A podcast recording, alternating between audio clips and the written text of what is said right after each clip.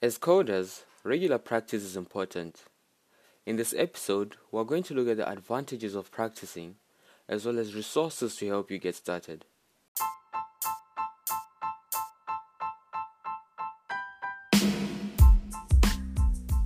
Welcome to today's episode of Code Percentage, a podcast where we share tips and tricks to improve your coding every day. You might have heard the saying, practice makes perfect. It also applies to coding. One of the best ways to become a better coder is to practice. Let's look at some advantages of practicing. First, you learn faster and more effectively. As a result of you being consistent, you get to learn new concepts more frequently, and it will be more effective as you won't be just passively learning, but actively learning, which has been proven to be more effective.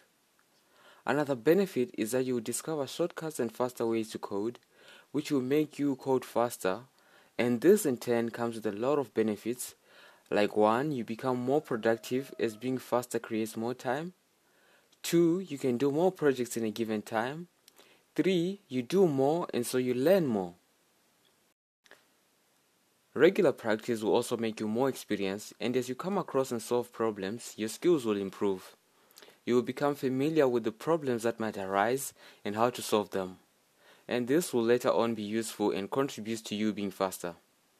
You will also learn some soft skills which you will later on be able to use, like you will learn how to ask questions online when you get stuck, and your confidence will be built up as you become more capable.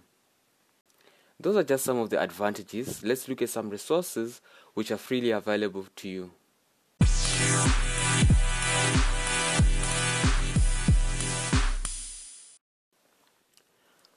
First, we have the 100 Days of Code challenge, which is a challenge where for 100 days you will code for a minimum of one hour a day and share your progress on Twitter. This will help you make yourself accountable and develop a habit of coding every day.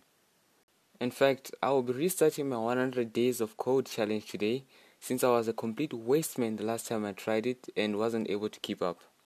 For those into JavaScript, you can look at Wes Bos's JavaScript 30 course. It's a free course with 30 JavaScript projects which you can try.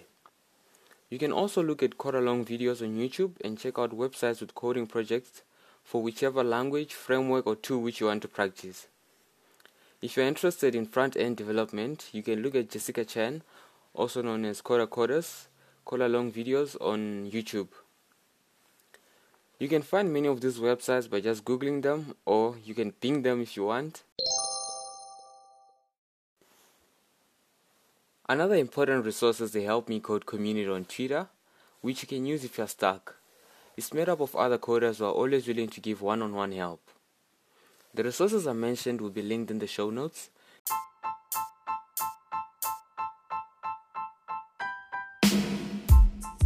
Thank you very much for listening. It's TechRad, and I hope you find this useful to start practicing.